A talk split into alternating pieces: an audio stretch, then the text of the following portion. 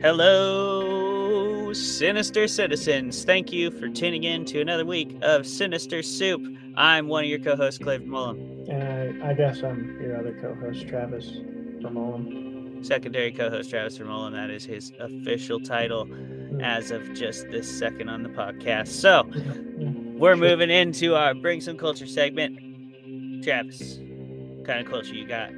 Well, you know what? I was trying to like make you feel guilty about calling yourself the main host last week, and that's why I had such a melancholy intro there. But you know, you didn't even you didn't even care. No, just plowing right over it, But What's your culture?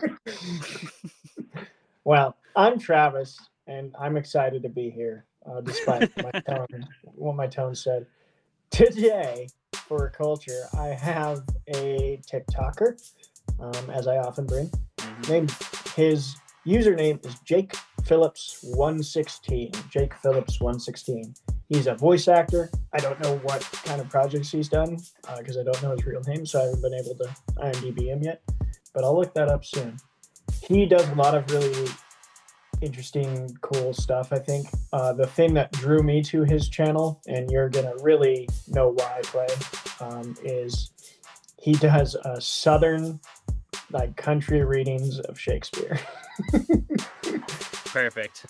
it's so good. Um, he's he's very good at it, and some of the speeches I think are even improved with that sort of accent fed into them.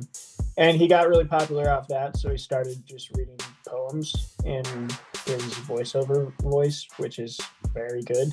So he's done a lot of that. He's done some little excerpts from books, and his whole channel is basically just short forms of him reading awesome literature from the past. The other week, a user commented on his his Southern Shakespeare and was like, kind of gatekeeping, kind of being like, you need to stop doing this. This isn't how Shakespeare is supposed to be read. And instead of, you know, basically ignoring the comment, he was just like, okay, if you want it traditionally done, I'll do it traditionally. And just knocked it out of the park like an old English accent. it was like, wow. So Nice. he's, he's very impressive. If you like to hear some cool poems or some classic Shakespeare speeches in a different way, check them out. That sounds pretty fun. Yep. I got and Yuriko J Design. Uh, she is a digital artist and a you know a painter and just does a lot of really cool uh, floral pattern and tribal type uh, art from Hawaii. Hmm. Um, we found out about her while we were there on our vacation. Uh, we went into this little bookstore, and it's it was like the only bookstore in Kauai, pretty much. Mhm. Uh, so it was pretty cool. We we went there. We got a few like Hawaiian books, and then we saw this uh, artist in there, and she happened to be married to the owner of the bookstore, and her work is really cool. Deanna like immediately picked up one of her prints and uh, decided to incorporate some of that design into her next tattoo. So it was like uh, she's a Japanese Hawaiian artist, and she's got some really cool mergings of those two styles. And then uh, she just did a lot of really good series. She also does a series of comic books called Mana Girls, if you're into uh, manga. And you can find her at the link in the description. But she's got just a lot of really beautiful, like floral pattern and tribal mixture art, and then also some more Japanese type art. And she does a funny series with uh, the cat that lives in their bookstore. Hmm. So it's pretty cool. I would go check her out. Awesome. Yuriko J Design. I very well may check out the manga. Yeah, there you go. That's You sweet. got a new one, Mana Girls. All right. Well, that is our culture. Make sure you go to those links in the description of the episode um, because we know you're not note taking. Because as a DM, I know that just doesn't happen. Um, no. we are now going to move into our uh, forced enrollment uh, game that we play every episode. For those who haven't listened before, forced enrollment is the time when we talk about a specific book or movie. We roll a dice. Whoever rolls lower has to argue against that book or movie. Whoever rolls higher has to gets to argue for that book or movie and we have a trivia question that grants either the asker advantage or the receiver of the question advantage. That advantage being you get to roll twice and take whichever one of the two dice you want. So, Clay, what movie are we talking about today? We're talking about The Northman, Robert Eggers' new movie, and uh, also written by Sion, who I don't, I'm not sure who Sion is, Mm-hmm. but a fellow writer of The Northman. This is the story of a young Viking boy whose father is killed when he is a when he is a lad, and he vows to get vengeance. And in true Viking fashion, he's also sort of co-vowing to go to Valhalla, die a warrior's death, and do all those good Viking things. I mean, that's kind of the basic overall starting premise of it yeah, without getting into too much because we're going to talk a whole lot about it here in the show. But yeah, it's really it's basically a classic like Viking folk story, Viking myth that is told through cinema. it's it's Robert Eggers does Hamlet. It is Robert Robert Edgar, uh, Eggers does Hamlet, absolutely. Yeah, Uh, His name is literally Hamlet. So yeah, yeah. cool. Yeah, it's pretty pretty basic description of it. So, um, here comes your trivia question. Um, Amleth receives a very special sword in the movie that has kind of these fantastical elements that allows us to talk about this movie um, as as being in the fantasy genre. That sword cannot be unsheathed at during the daytime. Um, Mhm. In the prophecy, he's kind of told it can only be unsheathed at night or in the lake of fire, which comes at the end of the film. He tries to unsheath it twice during the rising of the sun and during the daytime throughout the film. Um, one other character tries to unsheath the sword to no avail. I think you get advantage if you can tell me which character by describing them, and you get plus five bonus if you can tell me their name. Oh. Mm-hmm. Was it was it Finnr, the noseless guy? Yes, it was Finnr the Noseless guy. When Amleth is captured, he tries to pull it out to kill him and just throws it away because he gets so frustrated. nice. I thought it was him. Yeah, for sure. All right, I was too easy on you. You got plus five and advantage. Too easy on me. The plus five, that's a new one. Well, I, I guess I didn't think about IMDb. What'd you get? uh, I got a, a nine. Okay, I'm higher. Okay. Cool. Well, your clock, sir, when you're ready, I'm ready. starts meow. All right. Well, Robert Edgar is is one of my favorite directors. Um, the Witch is one of my favorite movies, probably of all time, honestly, because I'm a horror fan, and it really is one of the best horror movies ever made. This movie, you can tell, is made by the same master of cinema. Uh, the way that Robert Eggers immerses you in a story is pretty mind bending. I mean, I went through that whole movie, and there are definitely places where you step out and you kind of see it because it's so epic. You have to like step back from it and see it as like an epic. But he's still so good at telling stories through cinema, through camera movement, through really intense like close-ups and uh, monologues and just really theatrical stuff that normally would annoy me in the movies but he does it in such a way that instead of annoying me it like fully pulls me in to the epicness that a cinematic movie can be um because i'm usually not a fan of movies like this one i mean it was like very artsy mixed with super action Mhm. and I feel like it's hard to pull both those things off at the same time. But like the visceral reality that he showed through this movie was so uh, it was just so like trying to think of the word to describe it. Without visceral again but that that's kind of the word i'm thinking of you know? It was so visceral and just there and in your face. Like when it showed those pillaging scenes and stuff, I've never seen a movie, I don't think, that went into it that thoroughly. And it like really showed the darkness there in that lifestyle. And like that's your hero in every myth that you've ever read about is like a warrior. And this Mm-hmm. movie really showed the dark side of war and how it affects people.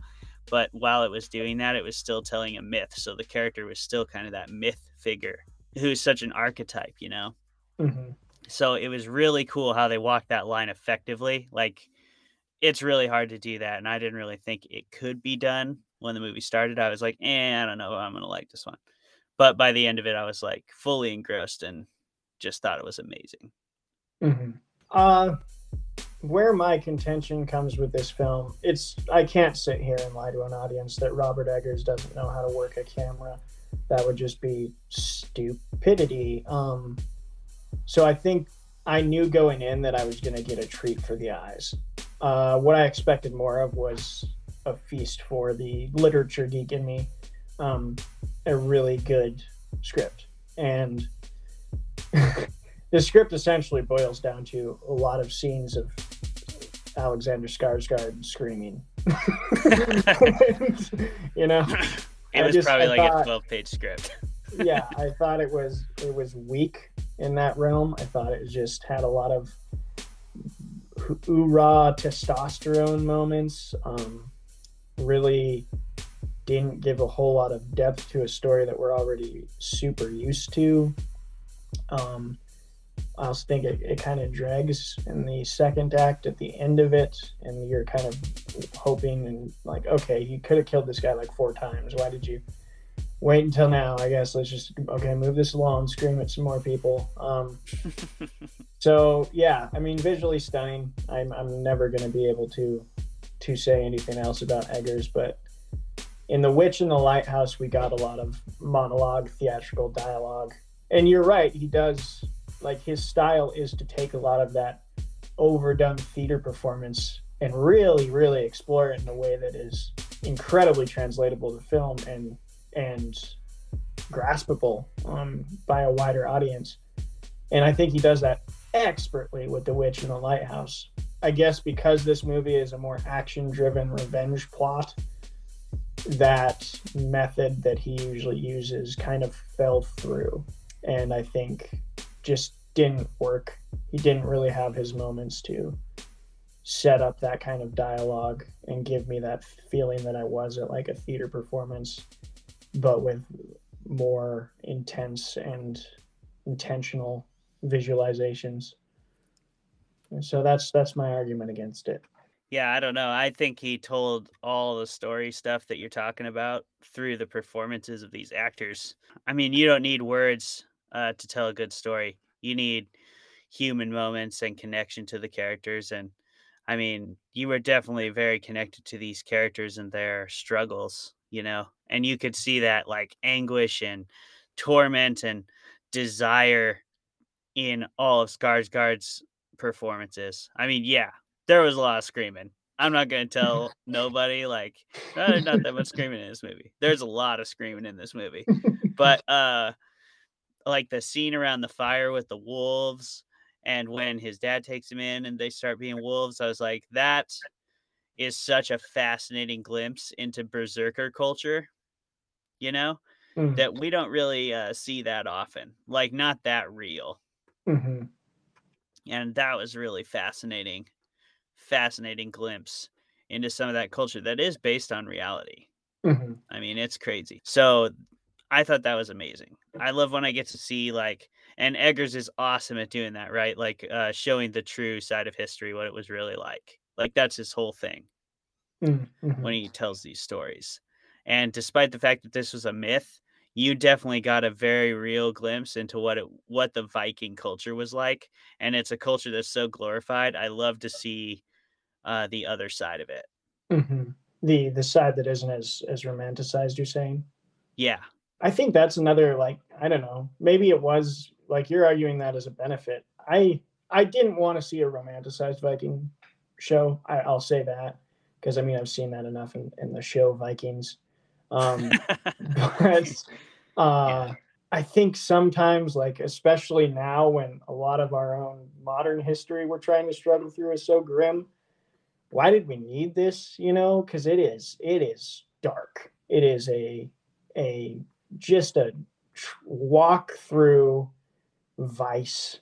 That is essentially like what this movie is just a walk through human vice through a historical lens of like how far can people go and still think they're in the right. Um, and I don't know, it just was kind of a downer in in a lot of the modern conversation. I just don't think it's like a movie I'm I'm drawn to at this moment, and maybe that is just a personal thing, but yeah, I think I it's more of a more of a reality check than a journey through vice. It shows how regular this was. Mm. That's what I saw. Because when the when like the dad comes home and stuff, everybody's happy to see him. He's got his wife and his like normal family, and the way he started that the movie that way was perfect mm-hmm. because it did show you like, oh, this really idealized child's version of what this kid's father does. Mm-hmm. And then the next thing you see, it's him doing it, and it's like, oh man, that's what the dad like, was coming home. Oh, that's what Sack in a, a, village looks like. That's what dad was coming home from, all victorious, you know. Mm. And then you eventually, yeah, no spoilers, but you learn some stuff, and then you're like, oh, that makes sense. But the uh I love that. I love that other look into it. And it and that hasn't gone away. That's not out of human nature. Something to keep in mind. Yeah, I mean, no, it isn't. And I mean, there's definitely, like I say, examples of it today. But I think today we need to have a different standard of filmmaking because we see that in the news, you know, because of like modern journalism, there is a lot more morbidity in like how how our daily lives are shown to us. And so horror as a genre and fantasy as a genre can adapt to that of which maybe it is putting too much you know pressure on the shoulders of the creators to not tell the stories they want to tell but i think a lot of that that kind of storytelling revenge plots and stuff isn't really as sought now because we see some really terrible visceral things just in in everyday outlets and stuff. And i could go on more but it's board game of the week. Board game of the week. Which is video game of the week? Video game of the week. Go right. Video game of the week. What are we doing, Clay? Skyrim. Skyrim.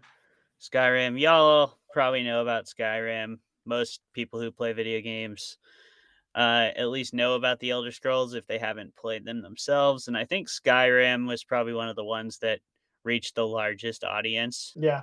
Yep, probably. It was like because like Morrowind was hard if you like you Morrowind was awesome, but it was hard.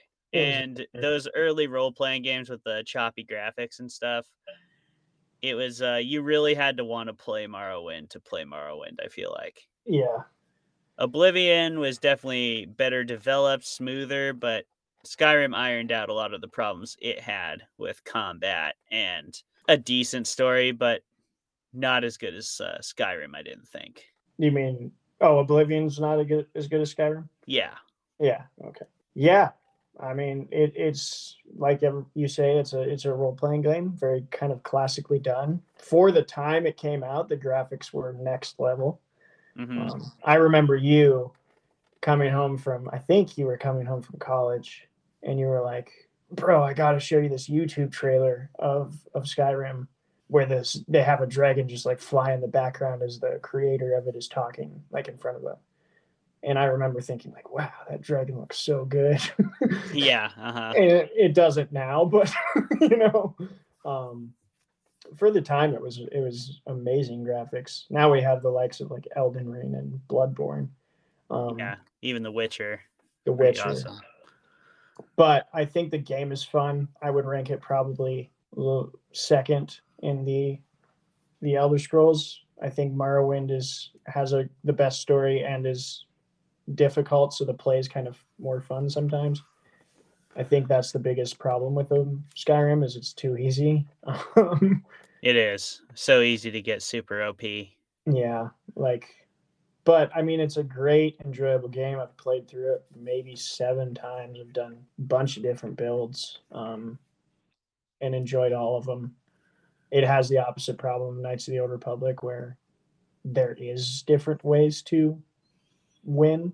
Pretty Mhm. much every build has its advantages. Oh yeah, you can. I mean, there's that guy, one guy on YouTube that played all through the entire Skyrim without killing anybody. Oh wow, He's like a totally pacifist. that's awesome. Yeah. um, I, I don't remember what he was called, but some like peaceful, peaceful monk or something of some variety. I think he did all hand to hand combat and like you know charm spells and stuff. Mhm. Just got mega powerful at it. What is your your go to build? Because I think we have different ones. Oh, I was always definitely like sneaky archer. Yeah. I like to sneak around, try to kill as many people without ever getting seen, you know. And I Mhm. always played the Dark Brotherhood and the Thieves Guild first. So definitely like assassin. hmm Yeah, and I was always Fighters Guild first, strength build, big hammer, barbarian type, much like the Northmen. Um, Right. And but I think one of the most fun builds I ever had in Skyrim was I, I did a conjuration wizard. Oh, cool. I haven't done much of that. That was sweet because you could also master weapons because you could also like summon a bow or summon a sword. Um, and then when you get really good, you can have two conjured creatures. Oh, So yeah. I, I would just have like two companions in every battle. Um, it was cool. It was a fun one. That sounds really fun. I think I would do that if I played Skyrim again. Because I did I did once do a battle mage. hmm Um, and that was really fun. I did like a yeah, I think I had like a uh, a sword and shield up close, or no, it wasn't a shield because then you couldn't use magic. But I had a I had a mace or something up front. I think I went with the classic mace. But yeah, that was fun. They fixed a lot of that was like Oblivion's biggest problem. I felt like was magic was terrible. Yeah. Uh, battle magic in particular hmm the like flamethrower mechanic instead of you can only shoot fireballs that are super inaccurate hmm was a big improvement. Morrowind too. Magic was like really difficult. Dude, magic is terrible in Morrowind. it's so Oh, hard. It's awful. yeah. So I don't know. Skyrim's great. I I would make the bold statement to say I don't think I know a single fantasy book author or fantasy book fan that hasn't like geeked out about Skyrim, like played it for obsessively long hours at some time in their life. I don't think I've ever met one. No, I mean Skyrim is amazing. Yeah. If Mhm. you haven't played Skyrim and you're listening to this show, uh, you obviously like Skyrim type stuff enough to be listening to this show because we're all about fantasy and story and Skyrim's a great way to tell your own story in an epic fantasy world. should Mhm. definitely go do it. I mean, each guild has an awesome storyline. It's like playing 10 different games in one game. Yeah. We've already talked about our favorite guilds, but yeah, Travis likes the Fighters Guild. I like the Dark Brotherhood, Assassin's Guild, because it's all horror so, of course, I do. Yep. Demon horses and stuff. It's a good time. And I main a barbarian, so you know I'm always gonna main a barbarian. Yeah. Right, all right. on. Well, uh, go play Skyrim. It's a fun game. We like it. Indeed. What do you think about the Northman for real? That hurt, dude. Yeah, I knew you were to like that movie. Oh, like is an understatement. I walked out of it. that movie. I was ecstatic because You- I have been waiting for this kind of movie since that Brad Pitt Troy. Um, the literature geek in me has been yelling at my TV for so long, like, stop telling me at the first frame this is the true story behind the myth. I don't care. The myth is good enough. Lean into it. yeah. And the Northman does. Oh my god, is it good? And like it's full myth. it's full myth. It doesn't lean away from those kind of weird, trippy scenes of like riding to Valhalla and and the berserker culture, like you say. That it, what an opening action scene to have them like dancing around, transforming into what they think to be transforming into wolves Yeah. before this battle. Awesome. And Robert Eggers is it's the most overused like phrase for really good directors, but legitimately every frame is a painting. Oh yeah, for sure. I would totally I would love to have a painting of that wolf ceremony. Yeah. that was so chilling. hmm And like not just like scary chilling, but also you could feel that like letting that animal out that's in every man, you know? hmm And like especially if you're going into a battle, like we all have that animal in us somewhere. And Yeah. watching the process of that coming out in all those actors, like they knocked it out of the park. And Rog- Robert Eggers takes he takes uh, nothing but quality. Mhm. You know, I mean they they definitely worked until they got that just right. It was amazing scene. I think you touched on one of my favorite parts of it too, though, is he shows that mythological like warrior that we've all heard about and becomes romanticized. Like that's the that's the Viking that dude bros are going to the gym and being like, Yeah, I gotta be like a berserker. And Yeah. then he goes from that scene in that first battle where Alexander's like biting the throat out of a man, and then just a hard cut to all of them like exhausted and puking as people are rounded up and thrown into a house that gets like burned to the ground with children in it. And it's like, oh yeah, you want to be a Viking? This was it. This was it. Yeah. And it's like you were saying, like there's so many where like in Vikings, for example, you don't see a whole lot of rapes in Vikings. I mean, there's a few in there, Mhm. but this Northman scene, it was like that was so real and so terrible and just disgusting. And like when you think about raiding cultures, it's like, yeah, this is what it looked like. Mhm. This is the first movie I've seen really that like really drove that home. Yeah, and I think even like even the aspects of their culture that can still be adapted of I guess not adapted, but are still like misunderstood of like the funeral scene. Hmm I think one of the most beautiful sort of small scenes is at the very end with spoilers ahead when he sees the body of his mother and his his stepbrother and he like stops and says I will meet you in Valhalla because you died Mhm. by the blade. It's like yeah, I mean that's there isn't this concept of like hell and heaven the same as like you die by the blade you go to Valhalla. Yeah, I might have been the one that killed you, but I'll see you up there. Like, Yeah. It just really really used the mythos of the culture to such a beautiful degree Yeah, it did. It did. And you definitely like there's beautiful and terrible things in every culture. You know? I mean, it doesn't matter what culture you're a big fan of. Not a, not any culture was perfect or really worthy of being super idealized at the end of the day. You know, Mhm. the Incas did human sacrifice. Like for all the awesome stuff they built and advancements they made, they still did that. The Mhm. Egyptians had slaves. You Mhm. know, they all just like, and that I thought it was amazing how he was able to merge both of those things together. And I do think you're right. Like, sort of the mythos, uh, sort of the glue that held them all together was that it was this mythos and this uh, cultural lens we were viewing it through. Mhm. It very respectfully yeah, very respectfully. As uh, as difficult as it is to respect that subject matter, man, that's hard to do. Mhm. And I thought uh, they did a masterclass on it in the Northman for sure.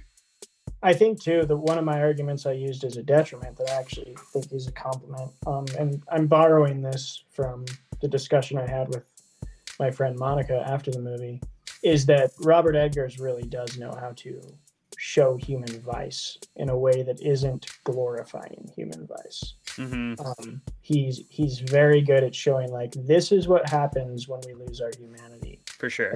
he did it in the witch with the demon which was a very faithful telling of like a, a christian demon a jewish demon. He did it in the lighthouse with kind of the human psyche and how they go crazy being locked up together for too long. Hmm i think he's done it with this in in sort of that war culture like you argued like you this is a very very honest telling of war and revenge like this is kind of what those feelings invoke so yeah eggers is he's just becoming one of my he's becoming my favorite man He is super good. I mean, Mhm. very next level. i I read an interview with him the other day, and they someone asked him, um, "Will you ever make a movie in modern day?" And he said, "No, thank you." That's great. yeah, I don't want him to. I don't either. Um, No. I love these historical movies, and I love that someone's making good ones. yeah, Not just good ones, but like masterpieces. masterpieces. Um, I didn't know that we'd ever see a Viking movie that was like a masterpiece. yeah, we have now. We have now, I think. Yeah. Because man, it's watched it. hard. It's hard to do. It's hard to do it without glorifying it or vilifying it. Yep. And I think he did a good job of walking that line. And I wonder if you'll agree with me. I think one of the reasons he walked that line so well is with the uncle character.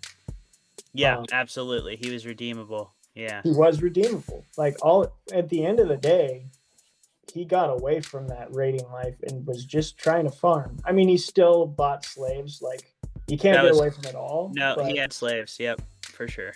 but it was he was a little more redeemable in that he he was just kind of trying to live away from that that life that he used to lead. Yeah. Well, and he killed the father not really for the kingdom because he then left the kingdom. You know, Mhm. he wasn't a king for very long. It didn't feel like. It might have been a few years. It was kind of hard to tell. Time jumped around a bit. Mhm. Um, but it wasn't a very long time, and then he ended up moving on, and you kind of realize that he did it more for his love than for a lust for power. You know. Mhm. Of course, the uh, the mother was a very interesting character. The mother was very um to me a very like Lady Macbeth. Very Lady Macbeth. I mean, yeah, like you said, it was kind of like Eggers does Shakespeare. Mhm. It wasn't entirely Hamlet, but it, it was Hamlet was like the bones of it. Yeah. Do you know is this a Norse myth of any kind? That From what I've what I've read, yes, it's a Norse story that inspired Shakespeare. Okay, that's what I was wondering. I, I kind of figured that must be the case, right? Yeah. Shakespeare borrowed everything. Yeah. All good writers borrow everything. Mhm. But again, I, I love that like that wasn't how it was marketed. And that isn't even in the like there's no Troy esque this is the real story No, that no. inspired Hamlet. Like that turns me off so quick. Um, Right. Because you just can't even say that. No, you can't. Like you don't know it can't was true. the true story of Troy is the one that Homer wrote because that's all we have. Yeah. And in So- reality, that was probably just like one ca- campaign of millions between those Mhm. two groups of people. I mean, Mhm, they were going on, they were warring with each other for hundreds of years. mhm. The Greeks and the Persian area, that what is now Turkey. Yeah, They've been fighting with each other forever. ever. There's one more thing I'd like like to say. Just keep the. I could talk about this movie for hours, but um, I've I loved the um torment, the the revenge torment. I because when I watched the trailers, I was like, okay, yep, I see this, but how are they gonna keep that that story long? Like how how do you draw out a revenge story? Because I mean, in Gladiator, you've got he has to contend with being a slave. With uh, the Patriot, he has to contend with trying to like rally soldiers and get over his son's passing. So with this, I was like, what's going to be the thing that elongates this story? And there were many opportunities where he could have probably just killed the guy, but I love that Eggers' take on it is I don't want to just kill this guy. I want to make him like suffer.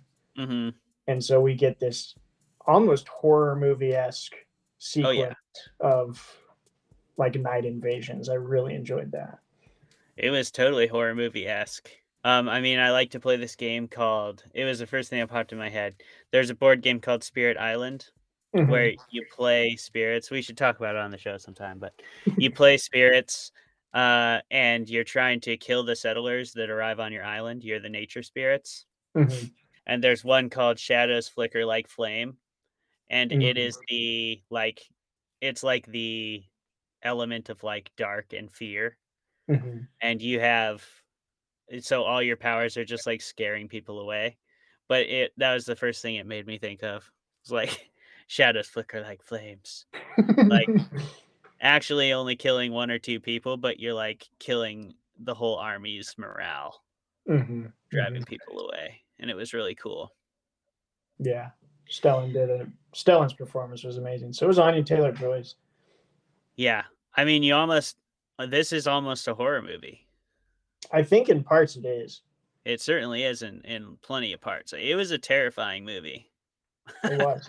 It I mean, the wolf scenes were like those were chilling, man. Mhm. And the uh I mean, the murders were super grisly. Um, yeah, yeah, I think too. I mean, Really uh, again, can just keep talking about it, but like, I love too that Eggers doesn't linger because the the gory parts were gory and were grisly and were hard to watch, but he doesn't he doesn't creep into that like torture porn area of like, No. "Ooh, let's keep the camera on this like bursting vein for five minutes. He shows you what you need to see to paint it in your own imagination, and then he cuts the camera away, and you fill in the gaps, and that's worse. yeah, totally. Like when you heard the little kid get cut down, you heard that just like, Yeah, and you're like, oh, is this kid gonna be like in half when I look at him? yeah. Like probably. And you never even saw that. You just saw his reaction. hmm He did a lot of that. Like just a quick glimpse at it and then cut to the characters and that's where he stays is like on the characters that are still alive and that are important to the story. hmm Um, and their reactions to the thing because when you see the human react your mind is just like how what would elicit that in me Ooh. instead of just look at this Mm-hmm. shock value. Shaw. well i'm glad you liked it this there's two two shows on our we have our season planned out and there's this was one of the ones on our season that i was like if clayton doesn't like this i i don't know what i'll do we could still be brothers. there's another one on here that we're we're gonna see Wait, what's the other one? Do I, I, can't tell you. Do you want to guess? Nope. Yep. I'm not gonna tell you, but there's another one coming that I'm like, oh man, if he doesn't like this, I don't know what I'm gonna I'm gonna like freak out. This whole argument's gonna be yelling. All right. All right. Well, Well, you want to go? sure. Should we just keep saying the same thing at the same time? Uh yeah, yeah, yeah, yeah. No, go check out the Northman. Um be warned. One, if you're a parent and you're like, ooh, should I take my kids to the Northman? No.